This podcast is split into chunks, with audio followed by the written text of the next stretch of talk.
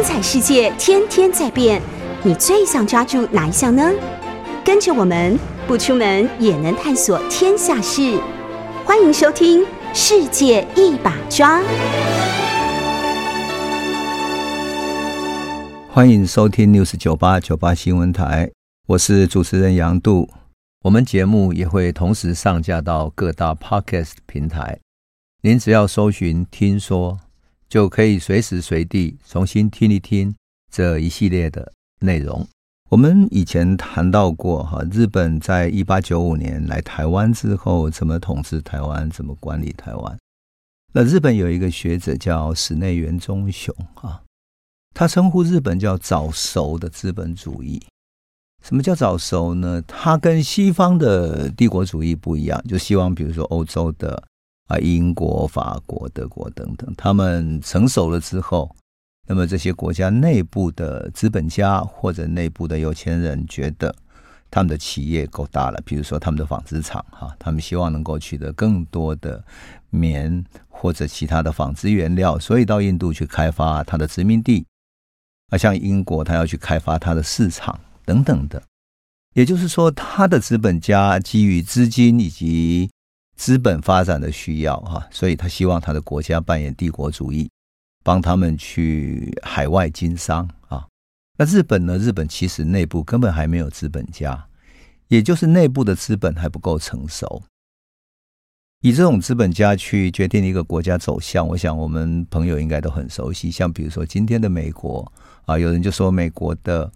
真正控制产业的是石油、汽车，乃至于是军工产业，特别是军工产业才是真正的影响力最大的哈。那么这些产业呢，基于它发展的需要，所以在海外发动战争，它的军火武器就有地方去卖哈。那么日本这作为一个早熟的帝国主义，它是否有这个能力来管理另外一个殖民地呢？也就是说，它必须。他没有资本家，所以必须全部用国家的力量来管理一个地方。啊，管理一个地方，也就是管理新的殖民地台湾。那他怎么管理呢？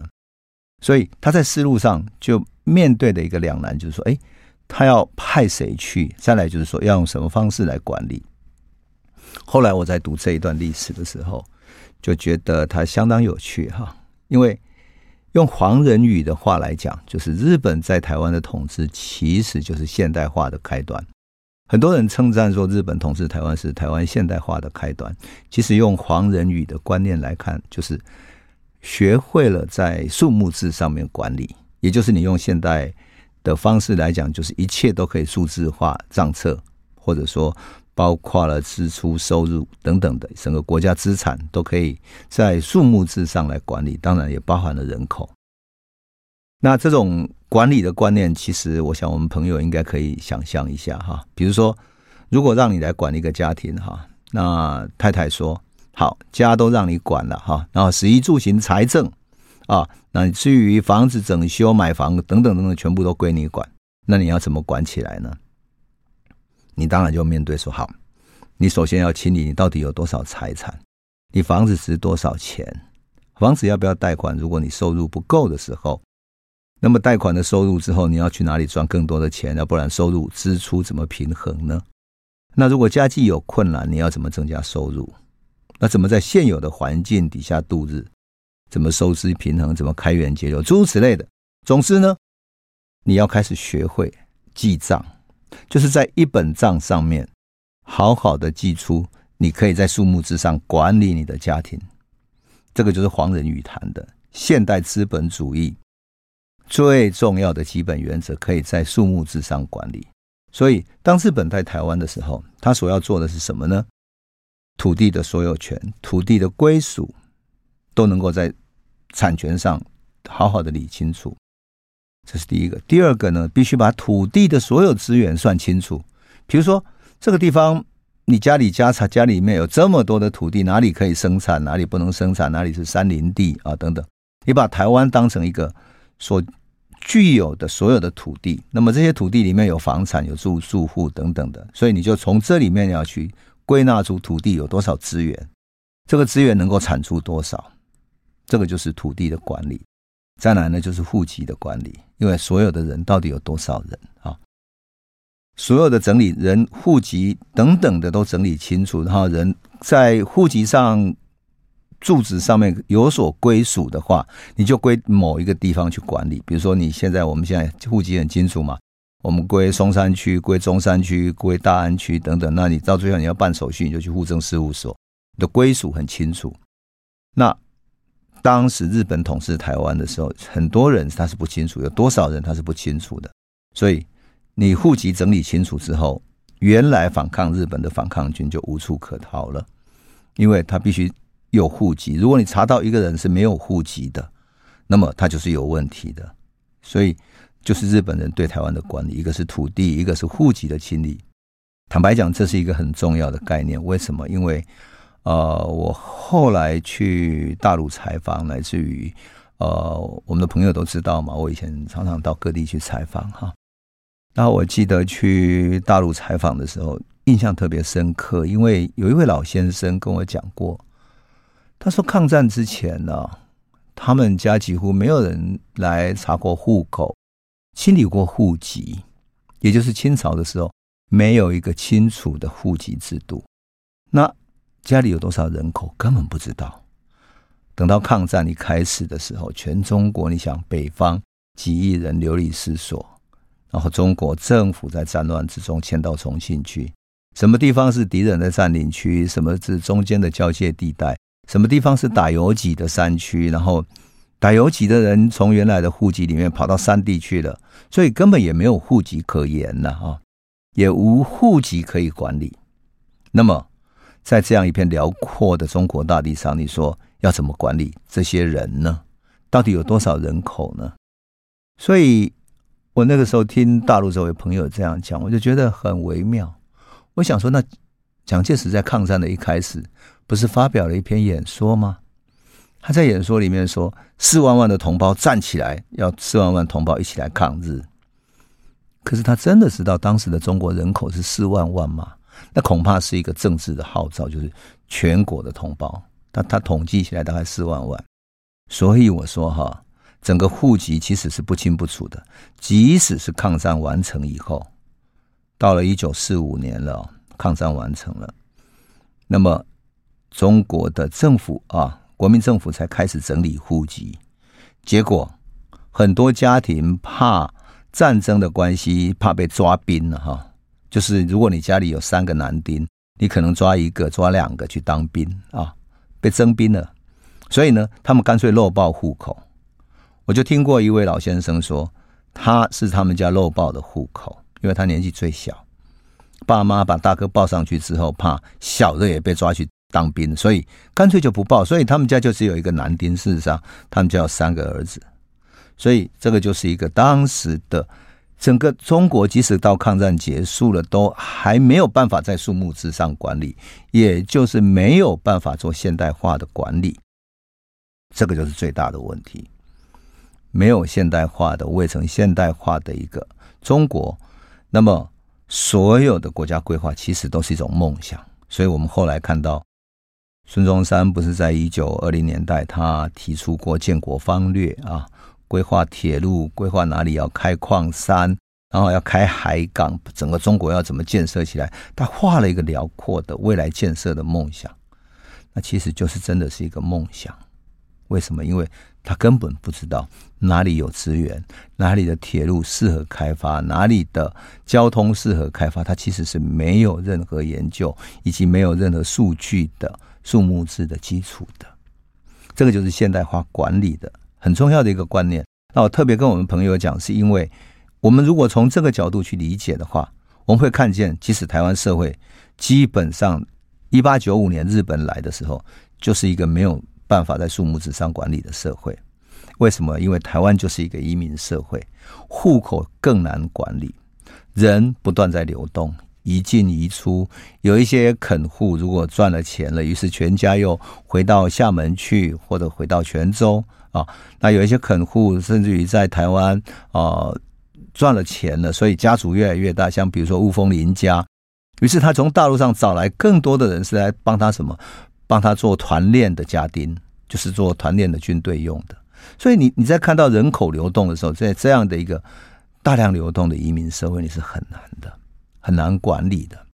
你如果我想，如果我们的朋友有兴趣的话，你回头去问一问你的嗯先人哈，如果是从清朝移民的话，你就会听到许多呃这些移民者流离迁徙的故事。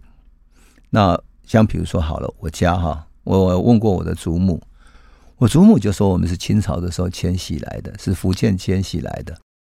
我的祖先是从哪里来？从漳州平和，因为贫困，所以。他来台湾的时候，哈，只有一个小小的包袱，然后那个包袱呢，他扛在肩膀上，那用一根扁担扛着。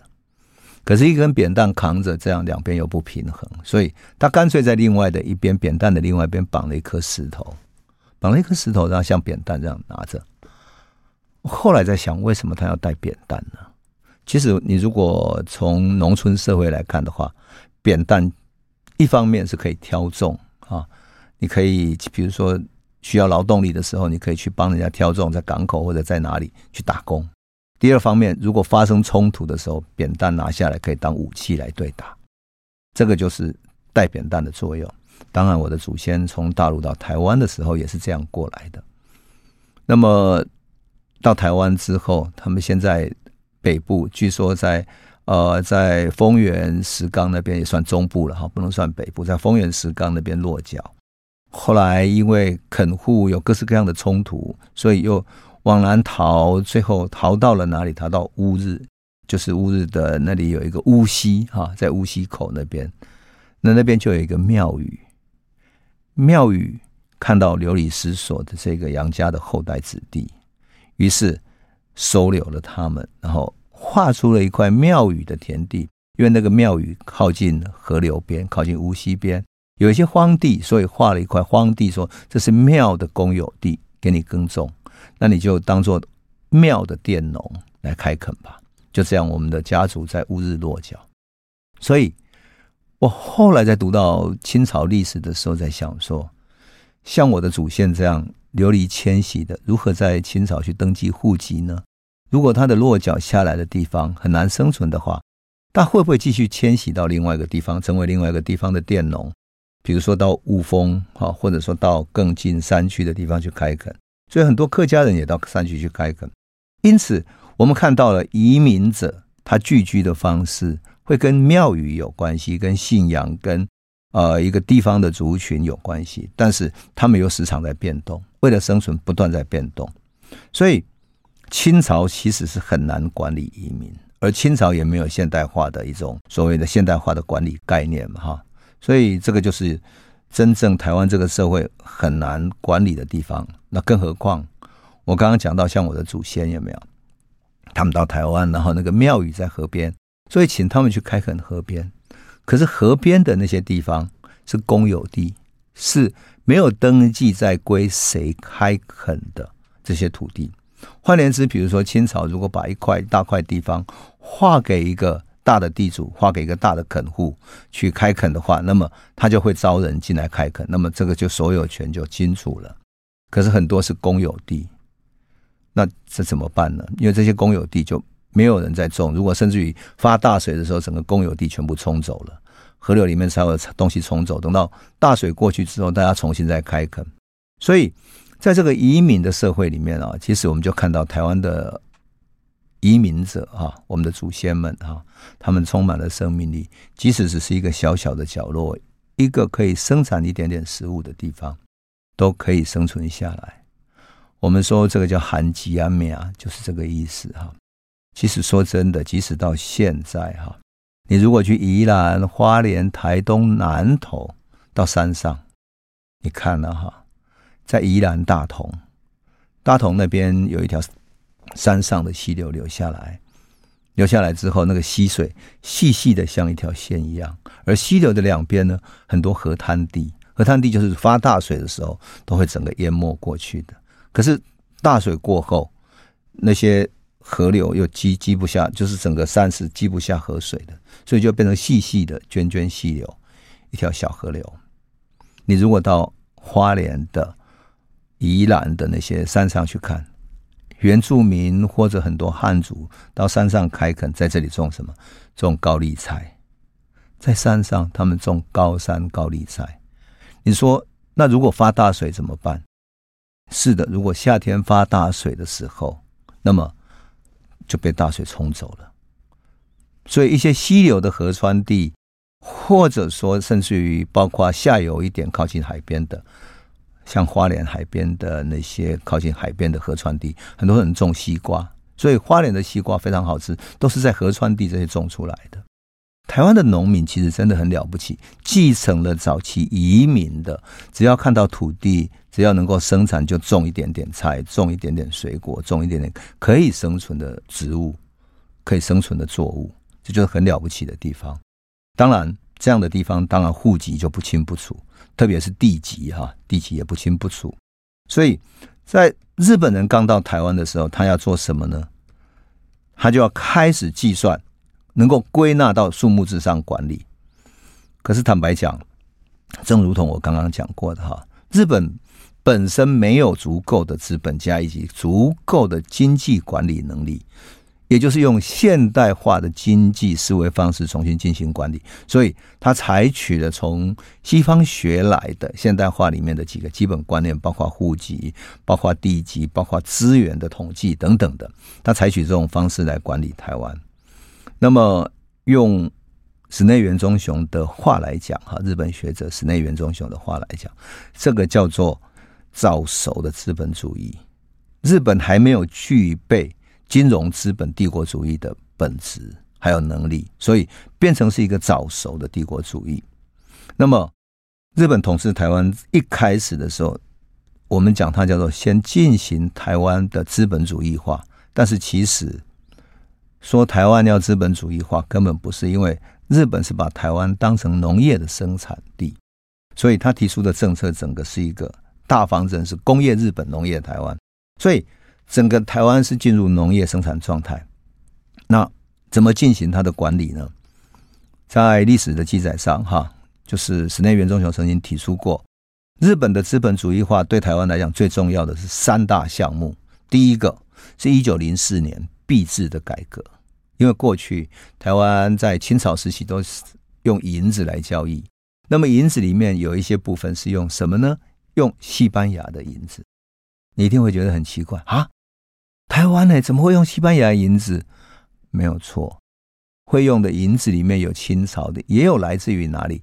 来自于菲律宾马尼拉，因为那个时候西班牙殖民的马尼拉。西班牙人对菲律宾的殖民是非是几百年的历史，哈，几百年的历史，一直到清朝时期，西班牙都依然在菲律宾殖民。那么福建这边啊，粤港原来现在厦门港，过去在明朝时期叫粤港，从明朝就开始跟马尼拉做贸易了。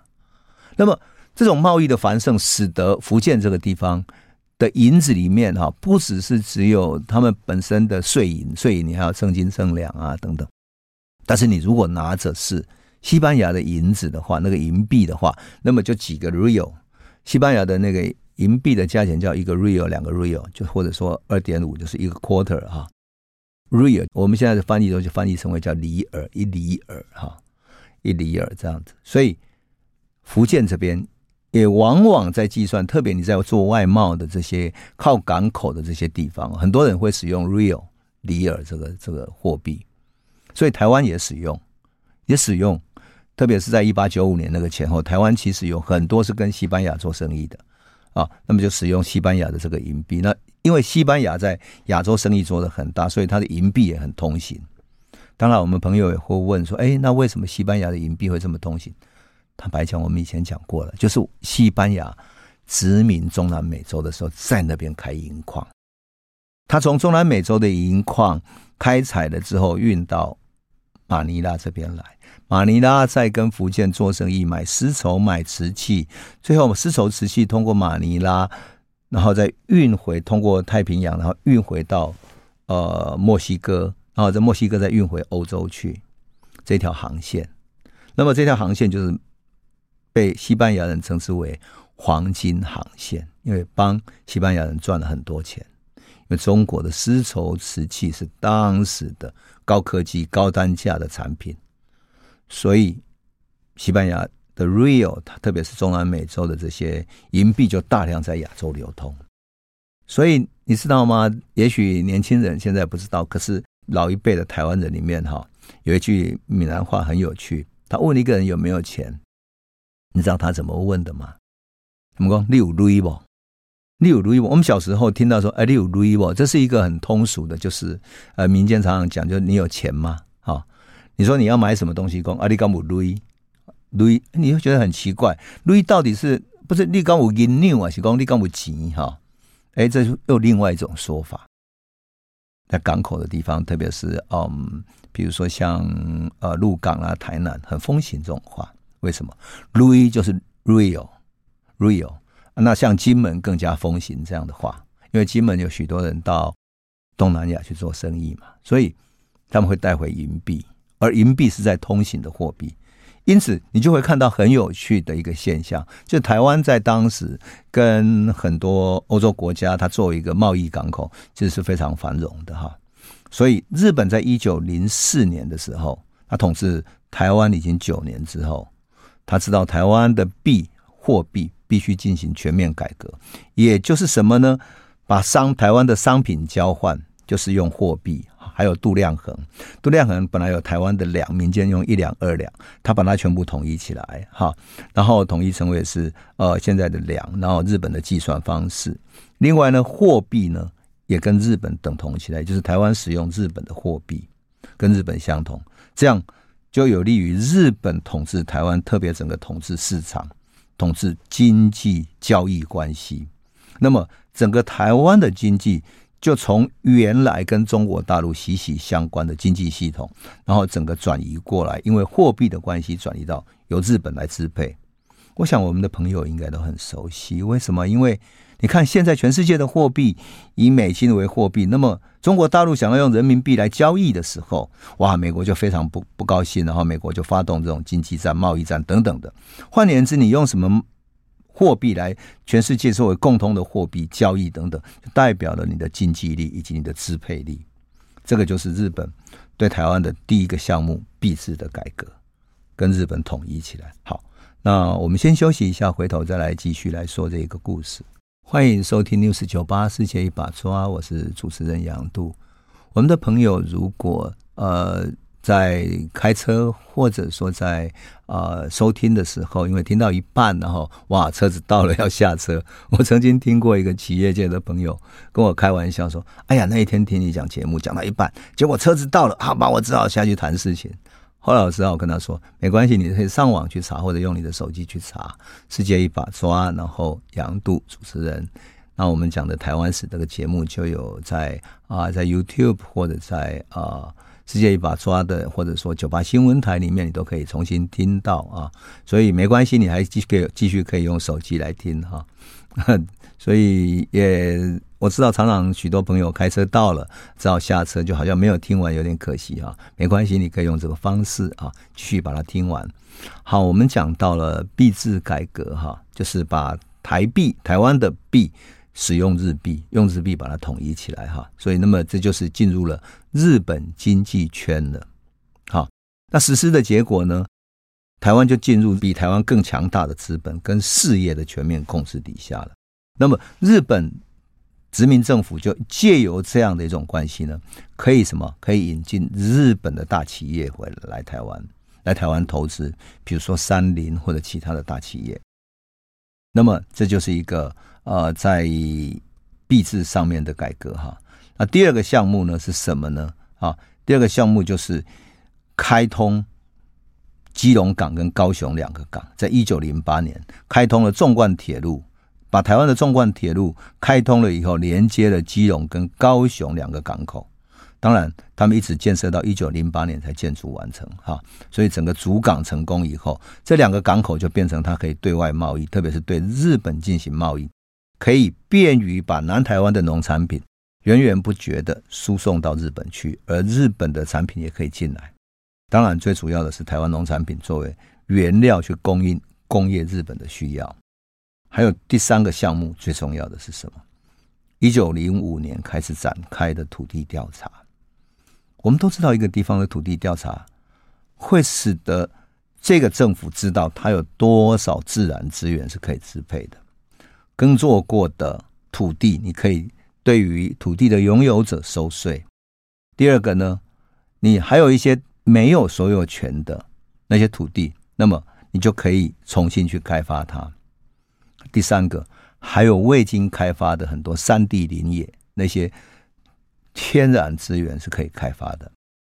本来坦白讲，在清朝时期啊，刘铭传曾经做过调查啊，那么想要在台湾解决大租户、小租户以及政府怎么课土地税的这些税金的问题，刘铭传还是有现代化管理观念的，所以我们常常说刘铭传是清朝。呃，为台湾实施现代化的第一人啊，他帮台湾开了路灯，做了许多现代性的建设。我们以前都讲过了哈。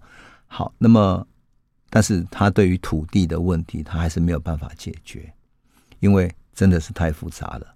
而各地课税的人，确实是很难细到说每一个地方每一个租户去。要做到这一步呢，你必须每一个地方都。通过了很详细的，必须有地方官员去详加记载，然后把各个每个地方的那些地籍啊、登记等等的全部都拿出来，那些资料都拿出来，重新登记过，那个耗旷日费时。可是日本人为了统治台湾，他确实是进行了。那么当时台湾大概多少人呢？用日本对人口的清理来讲，大概三百万人，啊，三百万人。那么日本展开土地调查，就是对这些人跟土地的关系全部把它弄清楚。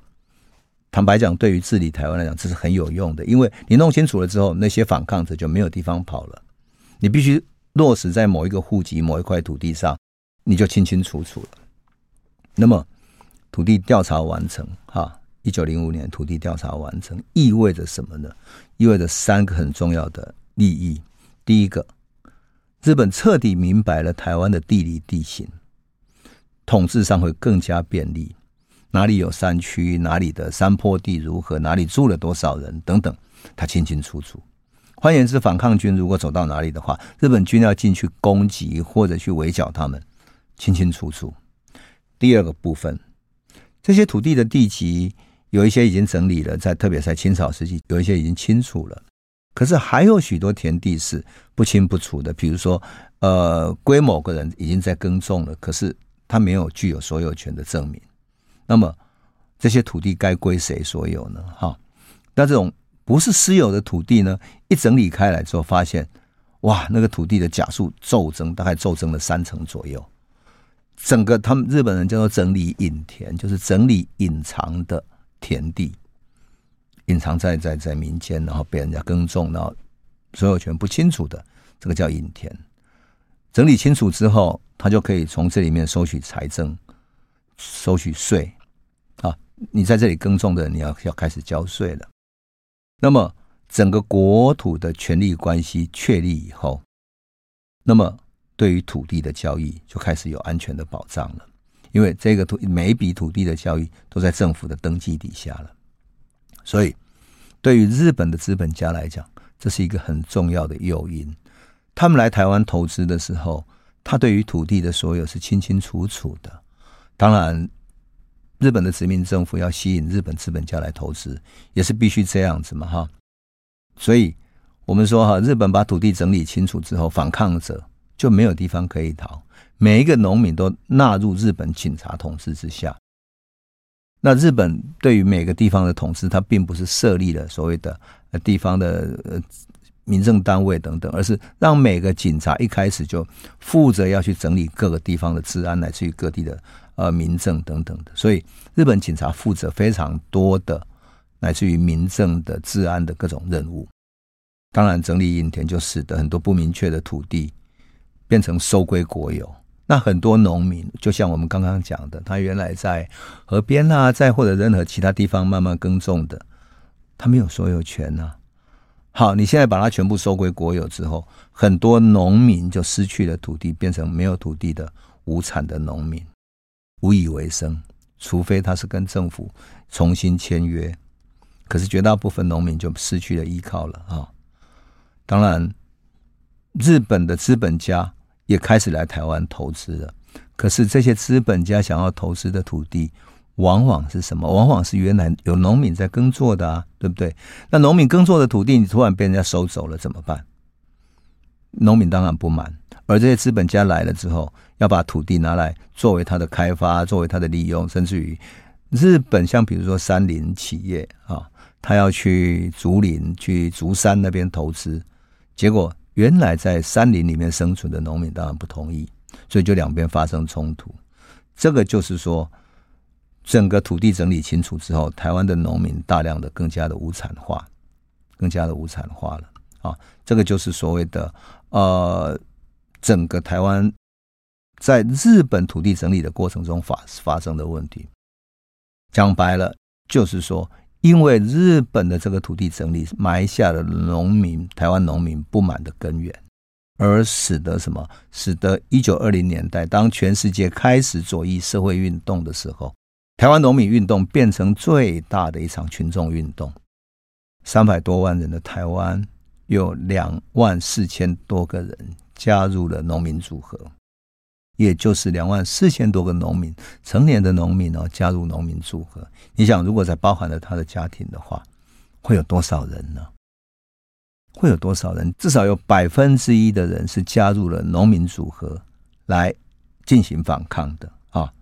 那么，当然，日本也对台湾的山地林业进行整理调查啊。那这个整理调查里面有什么呢？就是比如说，呃，官有的林野哈，那原来呢哈，民间本来在很多山林地都是自己进去开垦的。如果我们到嗯到平林或者到台湾的山上去，你会发现许多地它其实并不是有那么清楚的产权，原来是原住民的生活领域、狩猎的领域，所以并没有那么清楚的产与产权。而在汉人的开垦之下，慢慢的、慢慢的进入这些林地，那民众会进去里面采伐竹子啊，采伐木头，然后砍完之后烧炭，然后来作为炭火来出售，这样过生活。可是当日本殖民政府把这些山地林野全部收归国有之后，原来在这里生存的人要怎么办呢？要怎么办呢？所以。这个就是后来发生的很多问题，包括了啊、竹林事件、竹山事件等等，很多农民起来抗争的基本的根源啊。尤其是很多山地林业，其实并不是无主，而是在地所有人共同生存的地方。像现在我们去鹿谷、竹山啊、梅山，也就是阿里山后山，其实后面这一整整个山坡地啊，整个啊山林地，其实是连接在一起的。寄居在那个山林里面的农民有上万人，而这些农民如果说受到这个影响，然后没有办法进山开垦的话，他生计就受到影响，家庭就无以为生了。所以后来的农民进行反抗，根源在这里，也就是每一个政策底下，他种下了对人民生存权利的侵害，而人民就会依此起来反抗。所以，我们讲日本时代的反抗啊，其实都有它的根源，都有它的脉络，而不是说纯粹我们讲说哦，为了民族主义抗日而已，不是，而是有更深的根源。每一个政策种下的因，以及种下的后来反抗的果。好，我们先休息一下，回头再来说。欢迎回到九八新闻台《世界一把抓》，我是主持人杨度。我们节目也会同时上架到各大 Podcast 平台，您只要搜寻“听说”，就可以随时随地。重新听一听这一系列的内容。我们刚刚谈到了日本在整理台湾土地的时候，哈，对于山林的侵害，对不对？那么我就要特别讲一下，有一个地方，哈，它呢叫竹林事件，在日据时期叫竹林事件，也就是刚刚我所谈到的，哈，谈到的从哪里呢？从南投的竹山这一带，然后穿过哪里？穿过云林的古坑。山区的那些地带，然后再穿越到嘉义的阿里山的眉山。事实上，我为了搞清楚这段历史，哈，我特别去踏查过，特别踏查过。为什么要去踏查呢？因为我想知道说，这段绵延那么长的历史的这一大片大地，到底是怎么样的一种地形？为什么能够酝酿那么强大的反抗啊？多强大的反抗呢？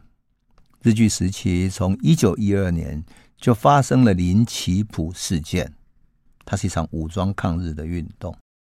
到了一九二六年啊，又发生农民组合运动起来对抗。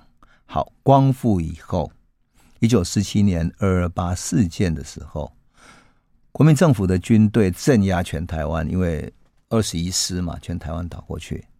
那反抗的民众呢，居然从嘉义，就是嘉义的反抗民众，从嘉义那里撤退，然后希望在眉山那里，就是这一大片竹林的眉山那边建立武装基地。它的名字叫台湾自治联军。然后自治联军希望通过这个山区，从眉山穿过云林的古坑，然后连接到南投这边的埔里竹山这一带，然后连接起来。因为埔里这边在二二八的时候。还有谢雪红所带领的台湾民主联军进入到埔里，所以他们希望两边就台湾自治联军跟埔里的台湾民主联军可以两边互相呼应，那把这条山间的竹林地带当成他们的基地，那这个就是所谓的二二八事件里面真正武装的两个队伍。当然，当时因为并不是真正的有训练过的军队嘛，所以。他们的反抗力量没那么强，哈，没那么强。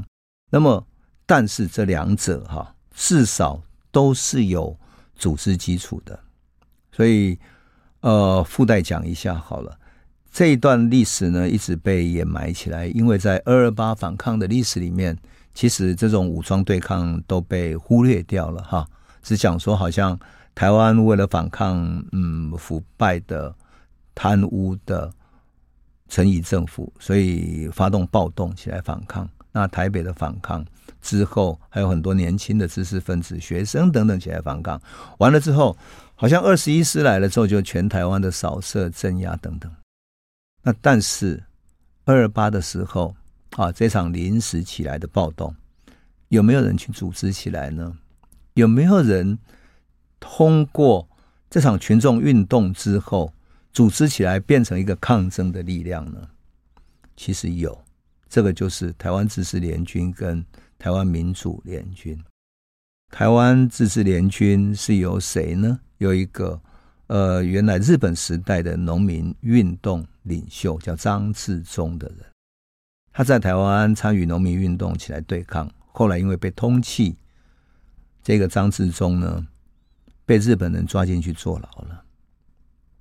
可是，这位张治中非常的聪明，他在狱中假装发疯了，发疯到他抓上地上的土在吃，然后甚至于他把各种不可能的食物弄到自己的身上，弄各种粪便涂满自己的身上，最后日本警察、日本殖民政府就他发疯了，就让他假释，然后把他送回家去了，因为放在监狱里面关一个疯子没有意义。